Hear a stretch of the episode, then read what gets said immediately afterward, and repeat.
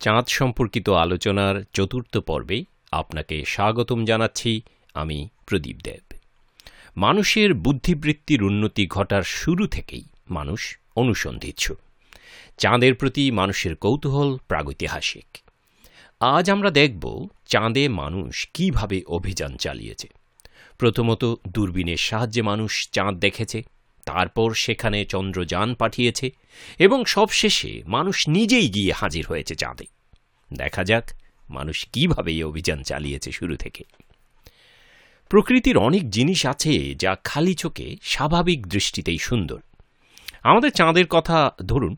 রূপালী রাতের চাঁদ দেখলেই যেরকম একেবারে চাঁদের হাসির বাঁধ ভেঙেছে, উছলে পড়ে আলো বলে মনে হয়। খুব কাছ থেকে দেখলে চাঁদকে কি সেরকম মনে হবে?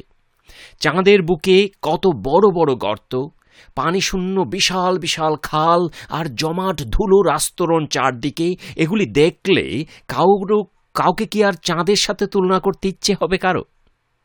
কিন্তু সৌন্দর্য ব্যাপারটা খুবই আপেক্ষিক। প্রকৃতিকে গভীরভাবে জানার মধ্যেই নিহিত আছে প্রকৃত সৌন্দর্য। বলা যায়, চাঁদের সব কিছু জানার মধ্যেই লুকিয়ে আছে চাঁদের প্রকৃত সৌন্দর্য। মানুষ চাঁদের সেই সৌন্দর্য আবিষ্কারের চেষ্টা করছিল অনেক অনেক বছর আগে থেকে। ষোলোশো নয় সালের আগ পর্যন্ত খালি চোখেই চাঁদ দেখতে হয়েছে পৃথিবীর বিজ্ঞানীদের।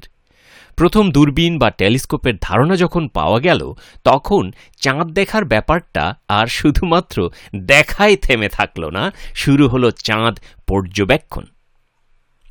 ষোলোশো নয় সালের ছাব্বিশে জুলাই, ব্রিটিশ গণিতজ্ঞ থমাস হ্যারিয়ট প্রথম চাঁদ দেখেছিলেন টেলিস্কোপের সাহায্যে। তিনি চাঁদের কিছু ম্যাপও তৈরি করেছিলেন সেই সময়। কিন্তু ষোলোশো সাল পর্যন্ত তিনি কোনো ম্যাপ প্রকাশ করেননি। ফলে অনেকেই জানতেও পারেননি যে তিনি প্রথম দূরবীন দিয়ে চাঁদ দেখেছিলেন। আমরা গ্যালিলিওর কথা জানি। ষোলোশো নয় সালের শেষের দিকে ইতালিয়ান জ্যোতির্বিজ্ঞানী গ্যালিলিও গ্যালিলি তার নিজস্ব দূরবীন তাক করলেন চাঁদের দিকে। তিনি অবাক হয়ে দেখলেন, চাঁদের বুকে অসংখ্য কালো কালো দাগ আবার কিছু সমতল দাগের কাছে উজ্জ্বল উঁচু পাহাড়। তিনি সেগুলি সব নোট করলেন এবং এক বছরের ভিতরে ষোলোশো সালে তিনি প্রকাশ করলেন চাঁদের ম্যাপ। কিন্তু আমাদের মনে রাখতে হবে তার আগেও কেউ কেউ চাঁদের ম্যাপ প্রকাশ করেছিলেন। দেখা যাক চাঁদের ম্যাপ সম্পর্কে একটু বিস্তারিত সপ্তদশ শতাব্দীর শুরুতে, অর্থাৎ ষোলোশো সালের শুরুর দিকে, চাঁদের প্রথম ম্যাপ তৈরি করেছিলেন উইলিয়াম গিলবার্ট। তিনি ছিলেন ডাক্তার, পদার্থবিজ্ঞানী, দার্শনিক এবং ইঞ্জিনিয়ার। ব্রিটিশ এই ব্যক্তিকে ইলেকট্রিক্যাল ইঞ্জিনিয়ারিংয়ের অন্যতম স্থপতি বলে বিবেচনা করা হতো। তিনি খালি চোখে চাঁদ দেখে চাঁদের তেরোটি জায়গা চিহ্নিত করে প্রথম চাঁদের ম্যাপ এঁকেছিলেন। ঊনবিংশ শতাব্দীর শেষের দিকে, অর্থাৎ আঠারোশো নিরানব্বই সালের মধ্যে, চাঁদের ম্যাপে প্রায় তেত্রিশ হাজারেরও বেশি অঞ্চল চিহ্নিত করা সম্ভব হয় পৃথিবী থেকে। ততদিনে অবশ্য শক্তিশালী টেলিস্কোপ মানুষের হাতে এসে গেছে। এ পর্যন্ত চাঁদের অসংখ্য ম্যাপ প্রকাশিত হয়েছে। শুরুতে চাঁদের জায়গাগুলোর যার যেরকম খুশি সেরকম নাম দিয়েছে।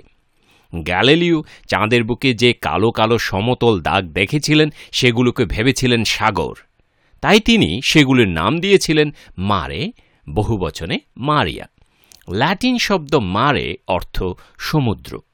গ্যালিলিও ছাড়াও আরও অনেকেই চাঁদের বিভিন্ন জায়গা আবিষ্কার করে, অর্থাৎ দেখে, সেগুলির ল্যাটিন নাম দিয়েছিলেন। চাঁদের প্রথম বিস্তারিত ম্যাপ প্রকাশিত হয়েছিল ষোলোশো সালে। প্রকাশ করেছিলেন জার্মান ডাচ বিজ্ঞানী মিশিল ভ্যান ল্যাংরিন। তিনি উজ্জ্বল ভূমির অংশের ল্যাটিন নাম দিয়েছিলেন টেরা, যার অর্থ ভূমি। আর সমতল অংশের নাম তো আগে থেকেই আছে মারিয়া। চাঁদের গর্তগুলির নাম দেওয়ার সময় তিনি পৃথিবীর বিখ্যাত মানুষদের নাম ব্যবহার করেছিলেন। ষোলোশো সাতচল্লিশ সালে আরেকটি ম্যাচ প্রকাশ করেন পোল্যান্ডের জোহান্স হ্যালিভিয়াস তিনি প্রচলিত ল্যাটিন এবং ইংরেজি নামের সংমিশ্রণ ঘটান সেখানে। ষোলোশো একান্ন সালে দুজন ক্যাথলিক পাদ্রই জিওভান্নি রিকিওলি এবং ফ্রান্সিস্কা গ্রিমাল্ডি চাঁদের অনেক বিস্তারিত ম্যাপ প্রকাশ করেন। তাঁদের নামকরণ পদ্ধতি অনেকটাই সর্বজনগ্রাহ্য হয়। চাঁদের পাহাড়, সাগর, গর্ত, উপত্যকা, সমতল ভূমি সব কিছু চিহ্নিত করে আলাদা আলাদা নাম দেয়া হয়। তখনও কিন্তু ছবি তোলার কোনো পদ্ধতি আবিষ্কৃত হয়নি, ফলে সব ম্যাপ হাতেই আঁকতে হতো। চাঁদের পর্বতমালার নাম দেয়া হলো পৃথিবীর পর্বতমালার নামে। Alps, Jura, Apennines Altai Caucasus ইত্যাদি। চাঁদের সমুদ্রের নাম দেয়া হলো খুব কাব্যিকভাবে। মারে সেরিনিতাতিস বা সি অফ সেরেনিটি শান্তির সাগর। সি অফ ট্রাঙ্কুইলিটি প্রশান্তির সাগর। ওশেন অফ স্টর্ম ঝড়ের মহাসাগর। বে অফ রেইনবো রংধনুর উপসাগর, ইত্যাদি এরকম কাব্যিক নাম। চাঁদের গর্তগুলি, অর্থাৎ ক্রেটারগুলির নাম দেয়া হল বিখ্যাত জ্যোতির্বিজ্ঞানীদের নামে। Plato Hipparchus Archimedes Ptolemy Copernicus Kepler Galileo ইত্যাদি। পরবর্তী দেড়শো বছর ধরে রিকিওলির চাঁদের ম্যাপকেই সবাই আদর্শ ম্যাপ হিসেবে বিবেচনা করেছেন। সেই ম্যাপে আরও নতুন নতুন জায়গা অন্তর্ভুক্ত হয়েছে। ততদিনে শক্তিশালী টেলিস্কোপের সাহায্যে চাঁদের পিঠের বেশিরভাগ জায়গায় দেখা হয়ে গেছে বিজ্ঞানীদের। ঊনবিংশ শতাব্দীর মাঝামাঝি সময় থেকে যখন ক্যামেরায় ছবি তোলা শুরু হলো, তখন চাঁদের ম্যাপে একটু সমস্যা দেখা দিল। পৃথিবীর বিভিন্ন দেশের বিজ্ঞানীরা বিভিন্ন রকমের ম্যাপ তৈরি করতে লাগলেন। একই জায়গা, অথচ দেখা গেল সেই একই জায়গার অনেকগুলো নাম। সমস্যা তৈরি হয়ে গেল বৈজ্ঞানিক আলোচনায়। কে কোন নাম দিয়ে কোন জায়গা বোঝাচ্ছে, সেটা বোঝার কোনো উপায় রইল না। উনিশশো উনিশ সালে গঠিত হল ইন্টারন্যাশনাল অ্যাস্ট্রোনমিক্যাল ইউনিয়ন চেষ্টা করা হলো একটা সমন্বিত নিয়ম তৈরি করার, কিন্তু সহজে সমাধান করা গেল না। প্রধান সমস্যা দেখা দিল চাঁদের ম্যাপের কোনটা উপরের দিক হবে আর কোনটা নিচের দিক হবে তা নিয়ে। পৃথিবীতে যে কোনো ম্যাপ আঁকার ক্ষেত্রে আমরা উপরের দিককে উত্তর দিক আর নিচের দিককে দক্ষিণ দিক দিক ধরে নিয়ে ম্যাপ আঁকি। কিন্তু বিজ্ঞানীরা যেহেতু টেলিস্কোপে চাঁদের উপরের অংশ নিচে দেখেন, সেহেতু তাদের অনেকেই চাঁদের ম্যাপ আঁকার ক্ষেত্রে দক্ষিণ দিক উপরের দিকে দিয়ে আর উত্তর দিক নিচের দিকে দিয়ে আঁকেন। বিজ্ঞানীদের মধ্যে মতবিভেদ তৈরি হলো। সমস্যার সমাধানের জন্য ভোট নেওয়া হলো। সিদ্ধান্ত গৃহীত হলো যে পৃথিবীর মতোই চাঁদের ম্যাপেও উত্তর দিক উপরের দিকে থাকবে কিন্তু তারপরেও অনেক জ্যোতির্বিজ্ঞানী উল্টো করে চাঁদের ম্যাপ ম্যাপ আঁকা বন্ধ করলেন না। এখনও চলছে। পৃথিবী থেকে চাঁদের শুধু একটা পিঠই দেখা যায়। ফলে সেই পিঠের ম্যাপই শুধু তৈরি হয়েছে। পৃথিবী থেকে কিন্তু চাঁদের অন্য পিঠে কি আছে সেটা আমরা দেখি না। কিন্তু উনিশশো ষাট সালে নতুন সমস্যা দেখা দিল চাঁদের ম্যাপ নিয়ে। ততদিনে আমেরিকা ও সোভিয়েত ইউনিয়নের মধ্যে সব কিছু নিয়েই ঠান্ডা লড়াই শুরু হয়ে গেছে। আমেরিকা আর সোভিয়েত ইউনিয়নের মধ্যে মহাকাশ গবেষণা নিয়েও চলছে তুমুল প্রতিযোগিতা। উনিশশো উনষাট সালে সোভিয়েত চন্দ্রযান লুনা তিন চাঁদের চারপাশে ঘুরে যে পিঠটা এতদিন কেউ দেখেনি, চাঁদের সেই পিঠের ছবি তুলে আনল। উনিশশো ষাট সালে সোভিয়েত ইউনিয়ন সেই পিঠের ম্যাপ প্রকাশ করল atlas of the far side of the moon নামে। আমেরিকার মাথা গরম হয়ে গেল যখন তারা দেখল যে চাঁদের অন্য পিঠের সব জায়গার নাম সোভিয়েত ইউনিয়নের লোকজনের নামে রাখা হয়ে গেছে। এ যেন চাঁদের দখল নেবার প্রতিযোগিতা শুরু হলো। সমস্যার সমাধানের জন্য উনিশশো সাতষট্টি সালে জাতিসংঘে আইন প্রকাশ করা হল যে মহাকাশের সমস্ত গ্রহ, উপগ্রহ, নক্ষত্র এবং অন্যান্য সব প্রাকৃতিক বস্তুর মালিকানা কোনো দেশ বা ব্যক্তির নয়। গবেষণা করার জন্যে আন্তর্জাতিক সমঝোতা আইন মেনে চলতে হবে সবাইকে। সে হিসেবে চাঁদের বা অন্য কোনো গ্রহের মালিকানা কেউ দাবি করতে পারে না। সে যাই হোক, নামকরণের ব্যাপারেও একটা আন্তর্জাতিক নীতিমালা তৈরি হয়েছিল উনিশশো একষট্টি সালে। তারপরেও বিতর্ক সহজে থামেনি। শেষ পর্যন্ত উনিশশো বিরাশি সালে নাসা চাঁদের সব জায়গার নামের তালিকা প্রকাশ করেছে catalogue of lunar nomenclature নামে বইতে। উনিশশো পঁচানব্বই সালে প্রকাশিত হয়েছে গ্রহগুলোর সমস্ত আবিষ্কৃত জায়গার নামের তালিকা gazetteer of plane planetary nomenclature nineteen দুই সালে ন্যাসা ও গুগল মিলে সিদ্ধান্ত নিয়েছে যে চাঁদের উৎকৃষ্ট মানের ম্যাপ এবং ছবি তৈরি করবে তারা, এবং সেই কাজ চলছে। মানুষ যখন চাঁদে যাবার প্রস্তুতি শুরু করে, তার আগেই চাঁদের বিস্তারিত ম্যাপ তৈরি হয়ে গেছে।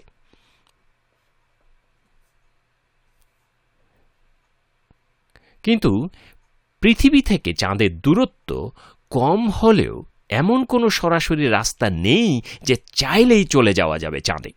আজকাল তো গাড়ি চালাতে ম্যাপও দেখতে হয় না। কৃত্রিম উপগ্রহের সাহায্যে মানুষ পৃথিবীর রাস্তা খুঁজে বের করে ফেলে, কিন্তু চাঁদে যাওয়া অত সহজ নয়। কারণ, ভেবে দেখুন পৃথিবী একটি প্রচণ্ড গতিতে ছুটে চলা গ্রহ। এর গতিবেগ ঘন্টায় এক লক্ষ কিলোমিটারও বেশি। এই প্রচণ্ড গতিশীল গ্রহ থেকে প্রচণ্ড গতির রকেট নিয়ে যেতে হবে চাঁদের কক্ষপথে। চাঁদ কোন পথ দিয়ে যায়, সেই পথে না গেলে মহাশূন্যে চাঁদকে খুঁজে পাওয়া সহজ নয়। চাঁদও গতিশীল। সাধারণত একটা চলন্ত রিক্সাতেও ওঠা যে কত মারাত্মক ঝুঁকিপূর্ণ কাজ, সেটা আপনি চিন্তা করে দেখুন। সেখানে এতগুলো গতিশীল বস্তুর মধ্যে সমন্বয় করা এ কি সহজ কথা? আপনি চাঁদকে হয়তো বলতে পারেন থামতে, কিন্তু সে থামবে না। পৃথিবীও তাই। কিন্তু হলে কি হবে? মানুষ বড়ই বুদ্ধিমান প্রাণী। চাঁদে যাওয়ার ব্যবস্থা তারা করেই ফেলল। দেখা যাক কীভাবে মানুষ চাঁদে গেল। উনিশশো উনসত্তর সালের বিশে জুলাই চাঁদের বুকে প্রথম পা রেখেছে পৃথিবীর মানুষ।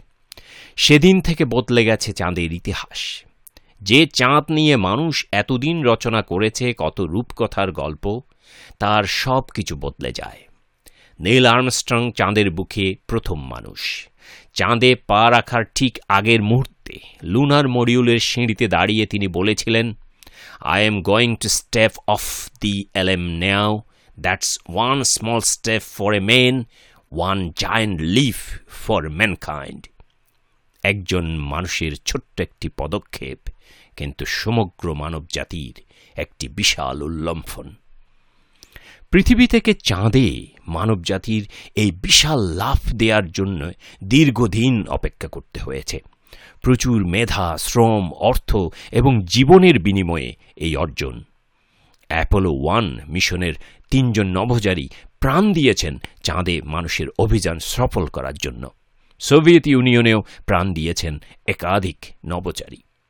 ধরতে গেলে মানুষের চাঁদে যাওয়ার ব্যাপারটা মূলত আমেরিকা ও সোভিয়েত ইউনিয়নের মধ্যে প্রতিযোগিতার ফসল। আমেরিকা ও সোভিয়েত ইউনিয়ন একে অপরের ওপর আধিপত্য বিস্তারের জন্য অন্যান্য অনেক কিছুর পাশাপাশি মহাকাশ গবেষণায়ও প্রতিযোগিতা শুরু করেছিল উনিশশো সাতচল্লিশ সালে, দ্বিতীয় বিশ্বযুদ্ধ শেষ হওয়ার পর থেকে। উনিশশো ছেচল্লিশ সালে আমেরিকা চাঁদে বেতার তরঙ্গ পাঠায়। সেই তরঙ্গ চাঁদের গায়ে প্রতিফলিত হয়ে ফিরে আসে। তারপর উনিশশো সাতান্ন সালের চৌঠা অক্টোবর, সোভিয়েত ইউনিয়ন মহাকাশে কৃত্রিম উপগ্রহ স্পুটনিক পাঠায় পৃথিবীর চারপাশে ঘোরার জন্য। পরের বছর আমেরিকা উপগ্রহ এক্সপ্লোরার ওয়ান উৎক্ষেপণ করে। আমেরিকার চন্দ্রযান পায়োনিয়ার ওয়ান উৎক্ষেপণে ব্যর্থ হয়, কিন্তু তারপরের বছর সোভিয়েত ইউনিয়ন তাদের লুনা প্রোগ্রামের চন্দ্রযান লুনা ওয়ান চাঁদের পাশ দিয়ে উড়ে যায় লুনা টু চাঁদে আসলে পড়ে এবং লুনা থ্রি চাঁদের অন্য পিঠের ছবি তুলে আনে। তাতে আমেরিকার জেদ চেপে যায়। উনিশশো একষট্টি সালের পঁচিশে মে আমেরিকার প্রেসিডেন্ট জন এফ কেনেডি ঘোষণা করেন যে আমেরিকা পরবর্তী দশ বছরের মধ্যে চাঁদে মানুষ পাঠাবে। তারপর আট বছরের মাথায় আমেরিকা সত্যিই চাঁদে মানুষ পাঠাতে সক্ষম হয়। কিন্তু এই আট বছরে এ নিয়ে অনেক পরীক্ষা নিরীক্ষা গবেষণা হয়েছে। গড়ে উঠেছে মহাকাশ ইঞ্জিনিয়ারিং। আমেরিকার খরচ হয়েছে সেই সময়ের প্রায় আড়াই হাজার কোটি ডলার, যা বর্তমান হিসেবে প্রায় পনেরো হাজার কোটি ডলার, বাংলাদেশি টাকায় বারো লক্ষ কোটি টাকা। চাঁদের অভিযানকে প্রধানত দুই ভাগে ভাগ করা যায়, এক সোভিয়েত ইউনিয়নের প্রচেষ্টা, আরেকটা আমেরিকার প্রচেষ্টা। আমরা দেখি প্রথমে সোভিয়েত ইউনিয়নের প্রচেষ্টা। মিশন লুনা একটা বিরাট প্রোগ্রাম। আমরা সেটা দিয়েই শুরু করি। সোভিয়েত ইউনিয়নের লুনা প্রোগ্রাম শুরু হয়েছিল উনিশশো সাতান্ন সালে এবং শেষ হয়েছিল উনিশশো ছিয়াত্তর সালে। লুনা প্রকল্পের উদ্দেশ্য ছিল চাঁদের বৈশিষ্ট্য এবং চাঁদের উপাদানের ধর্মাবলী পরীক্ষা করা। চাঁদে রোবট নিয়ন্ত্রিত যান পাঠানো এবং চাঁদের মাটি ও পাথর নিয়ে আসা। মোট পঁচিশটি মিশন পরিচালিত হয়েছিল লুনা প্রোগ্রামের আওতায়। সোভিয়েত ইউনিয়ন যদিও চাঁদে মানুষ পাঠাতে পারেনি, কিন্তু লুনা প্রোগ্রামের মাধ্যমে অনেক সাফল্য অর্জন করেছিল তারা। লুনা মিশনের পঁচিশটি লুনা মিশনের সাফল্যটা যদি আমরা একটু সংক্ষেপে বলি, তাহলে এরকম দেখা যায়। লুনা ওয়ান, চাঁদের কক্ষপথে পৌঁছানোর উদ্দেশ্যে লুনা ওয়ান পাঠানো হলেও চাঁদের কক্ষপথের বদলে এটা সূর্যের কক্ষপথে ঢুকে পড়েছিল এবং সূর্যের চারদিকে ঘুরে এসেছিল। লুনা ওয়ান হল প্রথম কৃত্রিম স্যাটেলাইট যেটা সূর্যের চারপাশে ঘুরেছে। তারপর লুনা টু, এটা চাঁদের বুকে আসলে পড়েছিল। লুনা টু হল প্রথম মানুষের তৈরি কোনো একটা জিনিস যেটা চাঁদে গিয়ে পৌঁছেছে। তারপর লুনা থ্রি, চাঁদের অন্য পিঠের, অর্থাৎ যেই পিঠটা আমরা পৃথিবী থেকে কখনোই দেখি না, সেটার ছবি তুলে নিয়ে এসেছিল।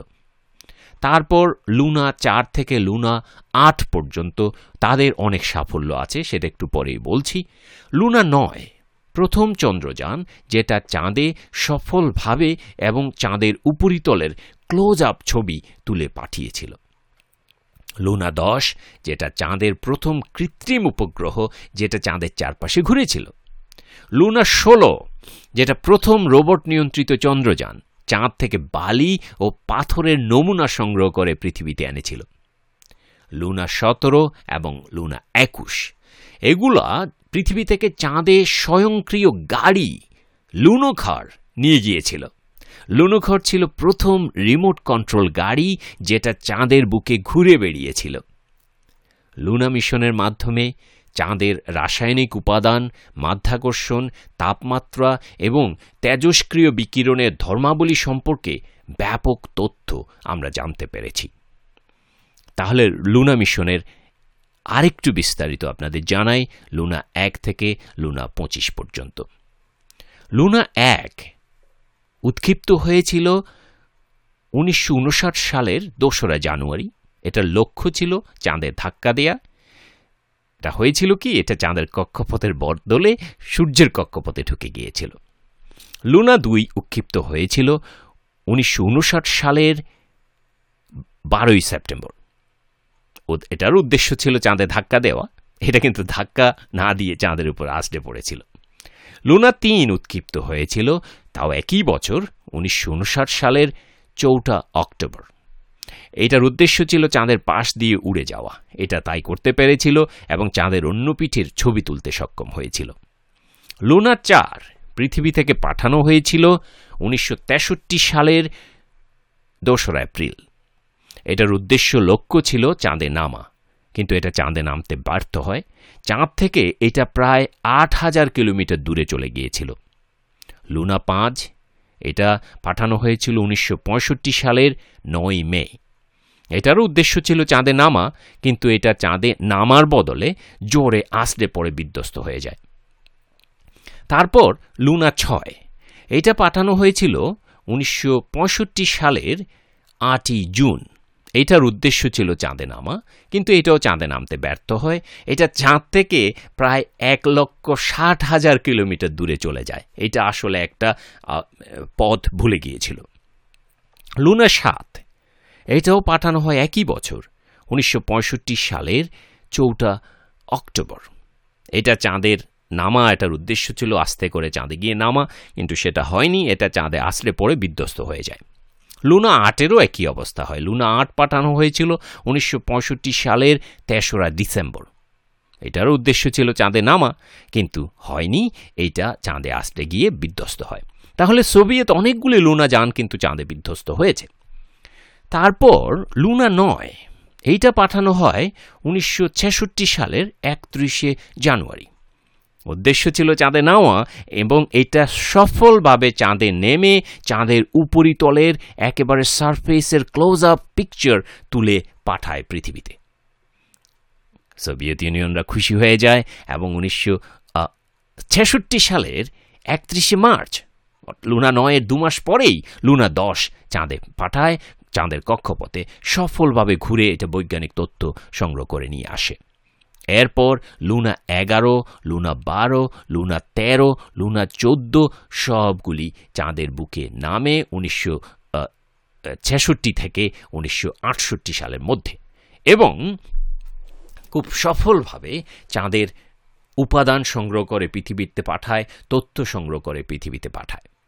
কিন্তু এরপরে হলো কি? লুনা পনেরো, সেটা উনিশশো উনসত্তর সালের তেরোই জুলাই পাঠানো হয়েছিল। এটার উদ্দেশ্য ছিল চাঁদের উপাদানের নমুনা পৃথিবীতে নিয়ে আসা, কিন্তু এইটা চাঁদের বুকে আসতে পড়ে বিধ্বস্ত হয়ে যায়। তারপর উনিশশো সত্তর সালের বারোই সেপ্টেম্বর লুনা ষোলো পাঠানো হয়। একই উদ্দেশ্য নিয়ে এই উদ্দেশ্য সফল হয়। এরা একশো পাঁচ গ্রামের মতো চাঁদের ধুলো নিয়ে আসে পৃথিবীতে। তারপর উনিশশো সত্তর সালের দশই নভেম্বর, লুনা সতেরো এটা চাঁদে নিয়ে, একটি চাঁদে নামা উদ্দেশ্য ছিল এবং এটা সাথে করে নিয়ে গিয়েছিল একটা রিমোট কন্ট্রোল গাড়ি লুনোখর ওয়ান। এটা এই লুনা সতেরো সেই চাঁদের বুকে খুব আস্তে করে নেমেছে এবং যেই রিমোট কন্ট্রোল গাড়িটা নিয়ে গিয়েছিল, সেই গাড়িটা চাঁদের বুকে নামিয়ে চাঁদের উপরে প্রায় দশ কিলোমিটার জায়গা জরিপ করেছে এই রিমোট কন্ট্রোল গাড়িটি। তারপর উনিশশো একাত্তর সালের দোসরা সেপ্টেম্বর লুনা আঠারো পৃথিবী থেকে যাত্রা করে চাঁদে, কিন্তু সেটা চাঁদে গিয়ে আসলে পরে বিধ্বস্ত হয়ে যায়। তারপর উনিশশো একাত্তর সালের ঠিক একই মাসে, আঠাশে সেপ্টেম্বর, লুনা উনিশ চাঁদে যায় এবং সফলভাবে বৈজ্ঞানিক তথ্য সংগ্রহ করে পৃথিবীতে পাঠায়।